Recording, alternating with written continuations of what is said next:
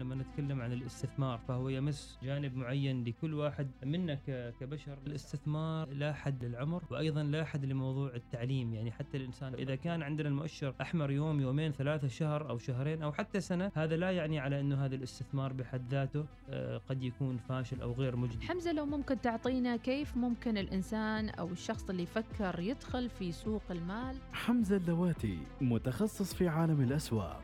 يلتقيكم عبر الوصال كل اثنين وأربعاء والحديث عن أسواق المال العالمية وكيفية الاستثمار فيها. الأسهم الأولى مع حمزة اللواتي ومديحة السليمانية. الأسهم الأولى يأتيكم برعاية الهيئة العامة لسوق المال الاستثمار الواعي أمان ونماء لمدخراتك. وبرعاية بورصة مسقط بورصة الفرص.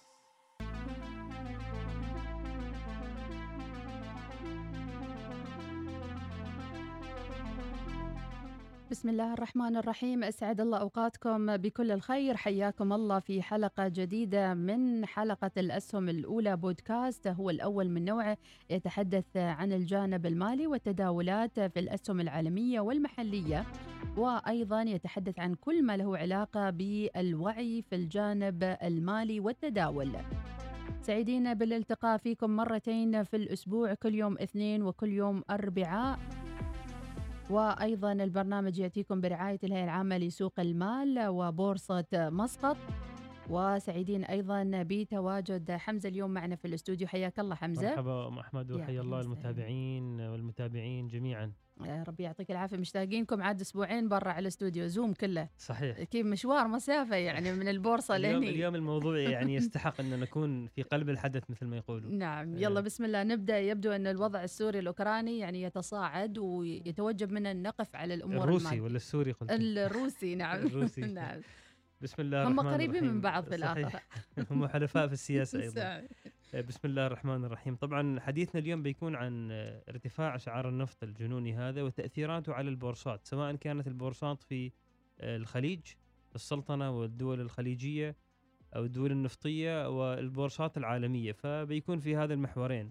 أنا أحب أبدأ بالمحور الإيجابي. نعم. آه، طبعا الإيجابية ارتفاع أسعار النفط آه، على للحكومة أو لنا كبلد آه، في دول الخليج أنه خلال السنوات الماضية مع انخفاض أسعار النفط التجأت كثير من الحكومات إلى ال- الاستقراض من البنوك الدولية وإلى آخره أو طرح سندات آه، يعني ار- ارتفاع أسعار الن- النفط اليوم الآن ونحن نتحدث أم أحمد برنت على 130 دولار. هذا طبعا يساعد ويخفف من العبء على موضوع الميزانية في بند القروض ويعجل أيضا ب يعني دفع القروض ويعني بشكل أسرع من المتوقع. فهذا الناحية الإيجابية، الناحية الإيجابية الثانية عندما نأتي إلى بورصات الخليجية يعني بالرغم من أن البورصات العالمية في حالة يعني شبه انهيار،. يعني قريبا ربما إذا استمر الوضع هكذا قد نصل لانهيار الأسواق العالمية بس ال- بالمقابل البورصات الخليجية سواء كانت في مسقط أو ببورصة السعودية هي أكبر بورصة خليجية أو في آه، الإمارات وغيرها آه، تشهد حالة من. الثبات والانتعاش جميل. ف... آه، ف... فتأثيرات ارتفاع أسعار النفط على بورصات الخليج هي تأثيرات إيجابية.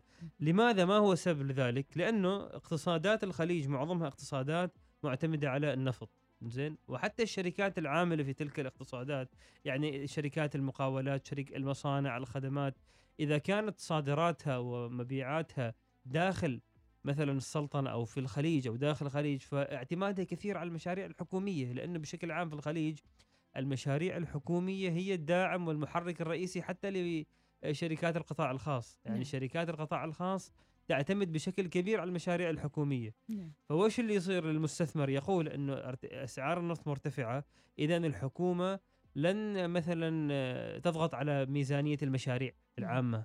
اذا ستخصص ميزانية أكثر للمشاريع العامة. بالتالي الشركات القطاع الخاص والشركات المدرجة في البورصة ستستفيد أكثر من آه، مشاريع الحكومة بالتالي سعر سهمها يتفاعل مع هذه ال- ال- التغيرات الإيجابية ويرتفع. هذا إذا قلنا ذكرنا الأمور الإيجابية ففعلا مع ارتفاع اسعار النفط يتفاعل سوقنا بشكل إيجابي مع جميل. هذا ال- الخبر لكن ماذا إذا طالت هذه المدة اليوم الكل يحسب ويقول 13 يوم من الحرب الروسية الأوكرانية ولكن إذا امتدت إلى أكثر من ذلك وربما يعني مثل سلاسل التوريد اللي تكلمنا نعم، عنها نعم. في هنا هنا الحين كورونا، النقطة السل... أي. هنا النقطة السلبية للأسف مم. يعني إذا طبعا النفط أن يكون النفط بها برنت 130 دولار لمدة طويلة مم. فهذا الشيء لا سمح الله إذا طالت مدته هذا قد يؤدي إلى أيضا نوع من الكساد الاقتصادي لأنه ارتفاع أسعار النفط يؤدي إلى تآكل الطبقة المتوسطة والطبقة الفقيرة يؤدي إلى ارتفاع أسعار المواد الأساسية والمواد الخام يؤدي إلى ارتفاع تكلفة الحياة والمعيشة يؤثر حتى على قطاعات ال- السفر والسياحة اللي العالم معتمد عليها لأنه أنت عندك الطيران معتمد على النفط ارتفاع سعر النفط هذا يرفع سعر التذاكر وهكذا. نعم. المشكلة اللي تحصل على أنه النفط عندما يرتفع مثل هذا ال- إلى مثل هذه الدرجة لفترة طويلة ويظل عليها آه، ما في يعني قطاع لا يخلو من التضخم يعني على سبيل المثال أهم قطاع اللي هو قطاع النقل والشحن معتمد على موضوع النفط. ك- كمادة لل- للنقل صحيح هذا القطاع يتأثر سلبا مم. نحن لا زلنا لم نتعافى من. تأثيرات كورونا نعم يمكن ترتفع أسعار النقل البحري مثلا نعم أو ترتفع الجوي أكثر من اللي هي أكثر. الحين هي already double ما أدري already. مرتفعة ثلاث. أضعاف أو double من. بسبب كورونا نعم الآن هذا يزيد الطين بلة.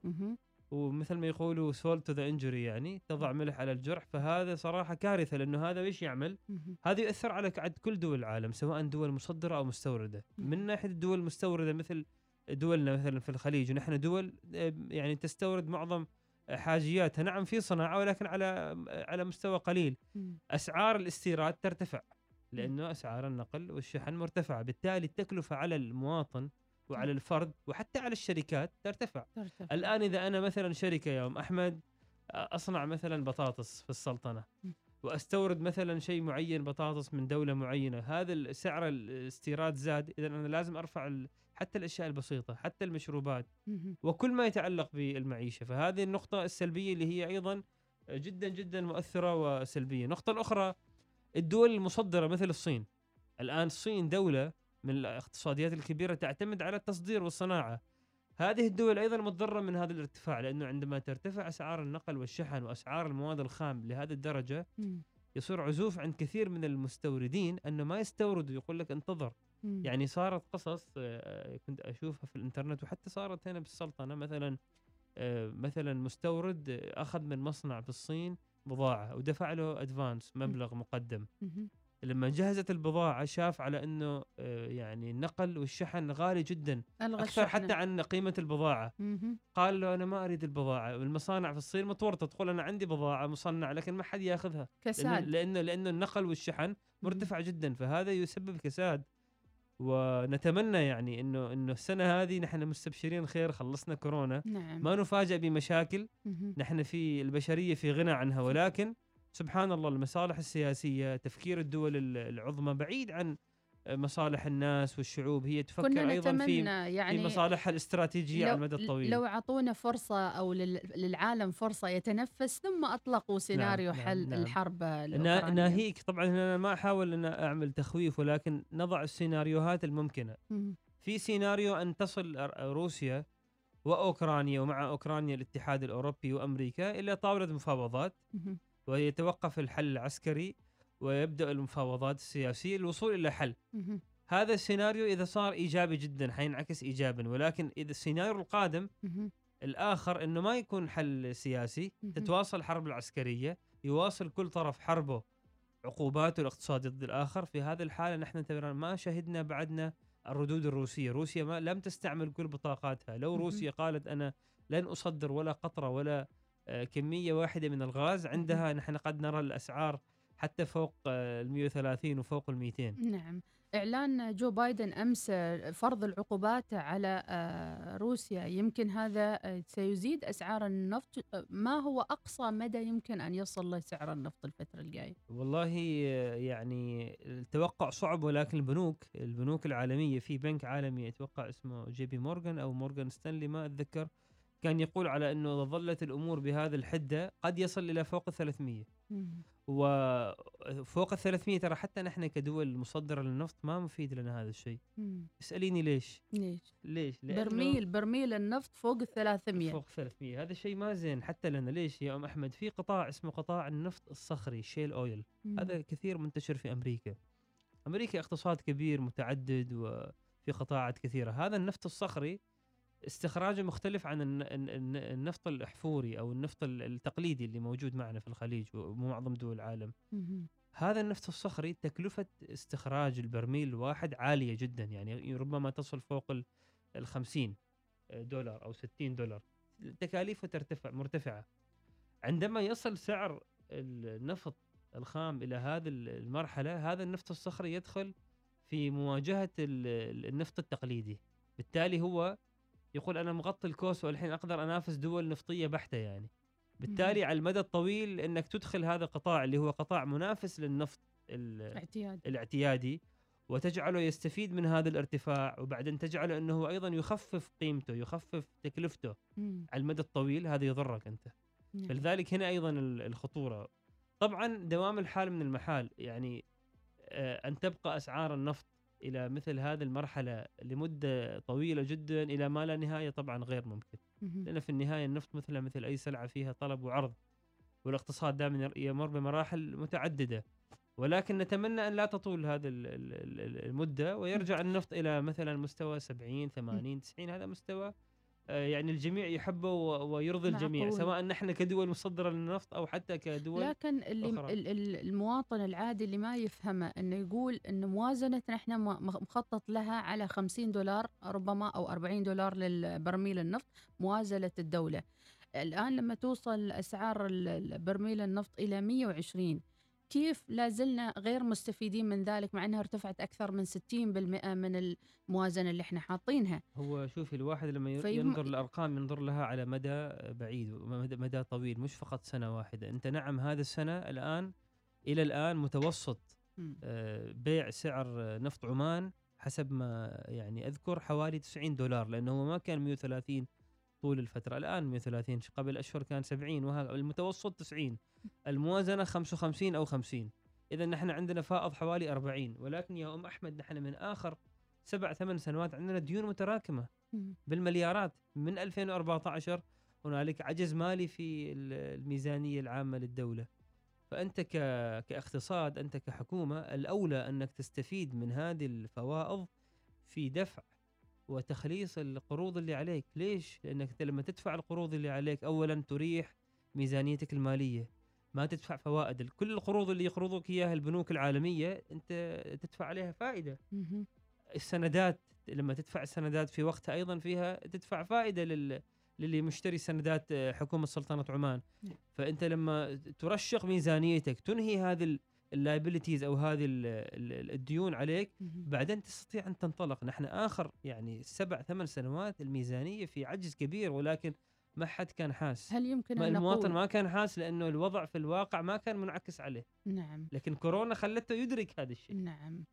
هل ممكن نقول هذه الفرصة الآن ل آه، يعني آه، دفع القروض وتخفيف من أعباء القروض الموجودة على عاتق الدولة إذا صار في زيادة في أسعار النفط ويعني فرصة تاريخية. لتخفيض القروض إلى يعني إلى إلى نسبة يعني صحية آه، مقارنة مع الدخل السنوي للدولة تخفيض القروض ويتم التركيز على ذلك وأتوقع بلا شك على أنه يعني المسؤولين وال يعني هم مدركين وهم يعملوا بهذا الاتجاه.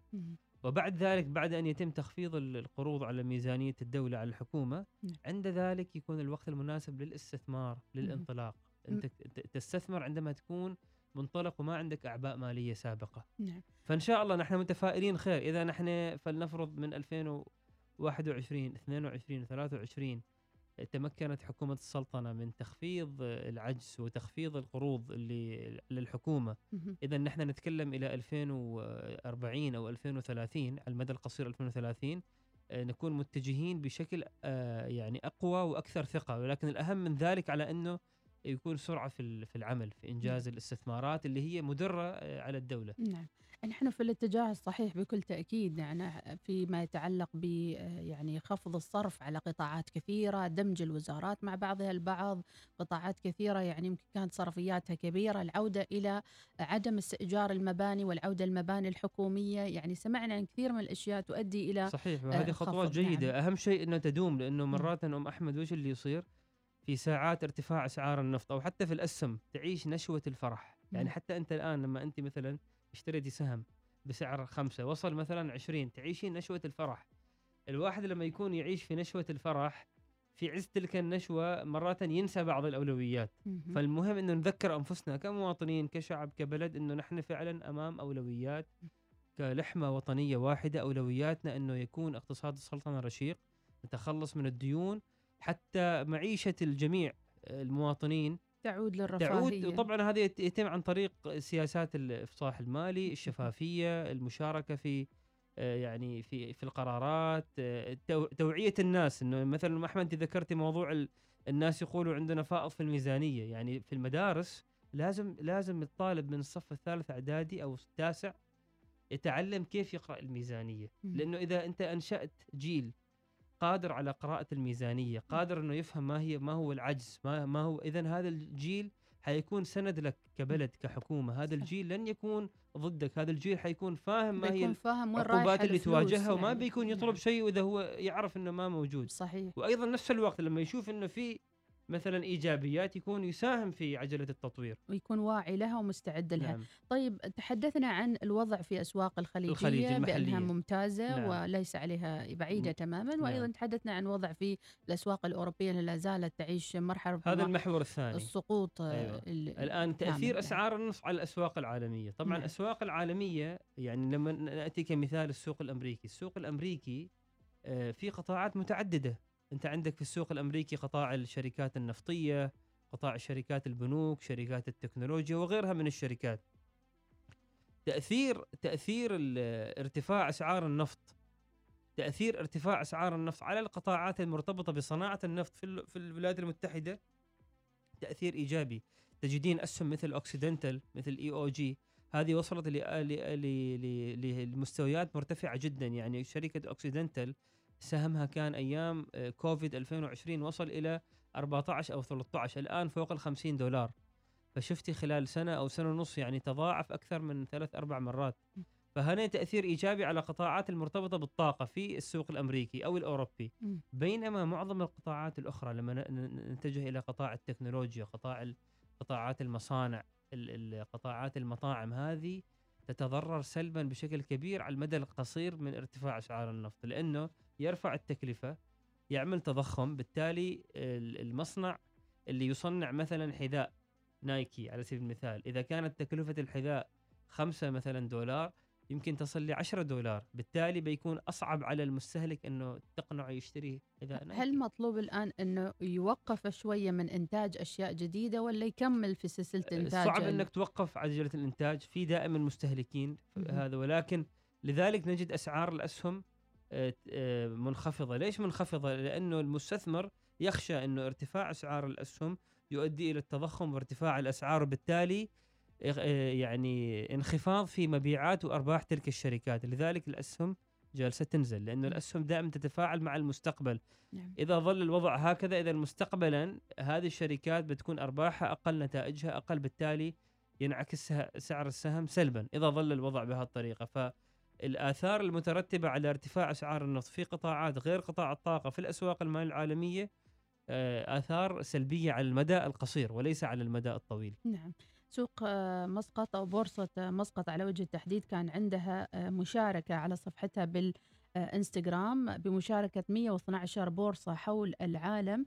بورصة مسقط تنظم فعالية قرع الجرس للدعم آه، بين الجنسين آه، بالتزامن مع احتفال بيوم المرأة العالمي الذي كان يصادف يوم أمس. صحيح. وشارك فيه كثير من آه، يعني الموظفين الموجودين في بورصة مسقط. نوجه تحية لهم جميعا. نعم.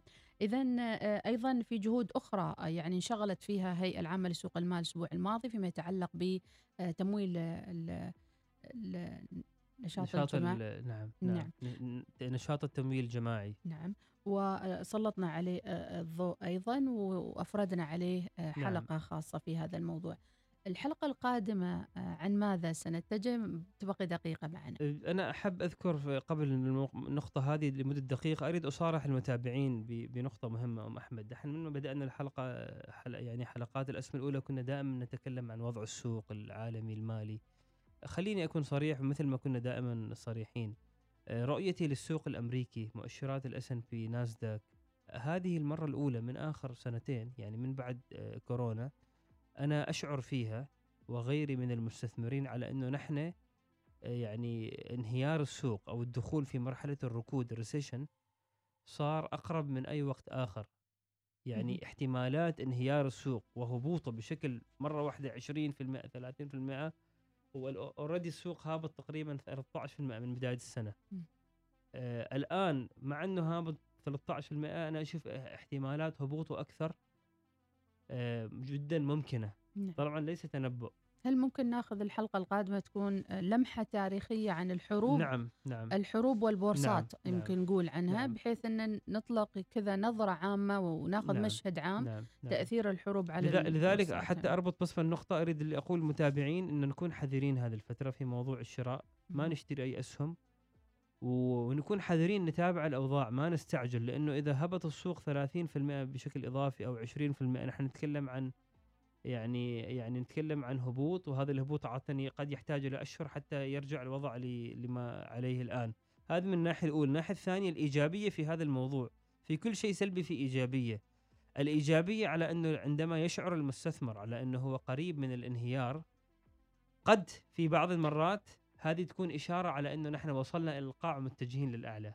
مم. لأن في السوق أسواق المالية عندما ييأس يصل المستثمر لمرحلة اليأس مم. ولمرحلة الخوف الشديد extreme fear مم. عادة في مثل هذه المراحل أيضا هذه المراحل تشكل القاع اللي منه الأسواق تنطلق إلى أعلى نعم فنحن أمام هنا سيناريوهين إما الاتجاه لأعلى مهم. من بعد هذا الهبوط 13% أو هبوط آخر قوي أقوى. وضخم خلال ال- قد يؤدي إلى ركود اللي ال- إلى ركود. للأسواق نعم. خلال الفترة ال- ال- القادمة. فنكون حذرين لأنه كل السيناريوهين مطروحين نكون حذرين الناس اللي يتداولوا يتضاربوا يشتروا يوميا أسهم يعملوا عقود الخيارات خلي يكونوا حذرين لأنه هذه الأشياء جدا جدا فترة مكلفة. ح- حذرة للجميع. نعم. نعم. شكرا لك حمزة على تواجدك معنا في الاستوديو اليوم للحديث أكثر آه، عن الأوضاع آه، في روسيا وأوكرانيا في يومها الثالث عشر. نواكب هذه القضية منذ بدايتها وعسى إن شاء الله أن لا يكون لها تأثيرات أكبر. تحدثنا عن تأثيراتها على الخليج وأسواق الأسهم الخليجية والأوروبية وأيضا الروسية. شكرا جزيلا لك وشكرا لعبد الواحد الحمداني في إدارة المرئيات. هذه أجمل التحايا مني أنا مديحة سليمانية وملتقانا الأسبوع القادم بإذن الله تعالى. لما نتكلم عن الاستثمار فهو يمس جانب معين لكل واحد منا كبشر. الاستثمار لا حد للعمر وأيضا لا حد لموضوع التعليم. يعني حتى الإنسان إذا كان عندنا المؤشر أحمر يوم يومين ثلاثة شهر أو شهرين أو حتى سنة هذا لا يعني على إنه هذا الاستثمار بحد ذاته آه، قد يكون فاشل أو غير مجدي. حمزة لو ممكن تعطينا كيف ممكن الإنسان أو الشخص اللي يفكر يدخل في سوق المال؟ حمزة اللواتي متخصص في عالم الأسواق. يلتقيكم عبر الوصال كل اثنين وأربعاء والحديث عن أسواق المال العالمية وكيفية الاستثمار فيها. الأسهم الأولى مع حمزة اللواتي ومديحة السليمانية. الأسهم الأولى يأتيكم برعاية الهيئة العامة لسوق المال الاستثمار الواعي. أمان ونماء لمدخراتك. وبرعاية بورصة مسقط بورصة الفرص.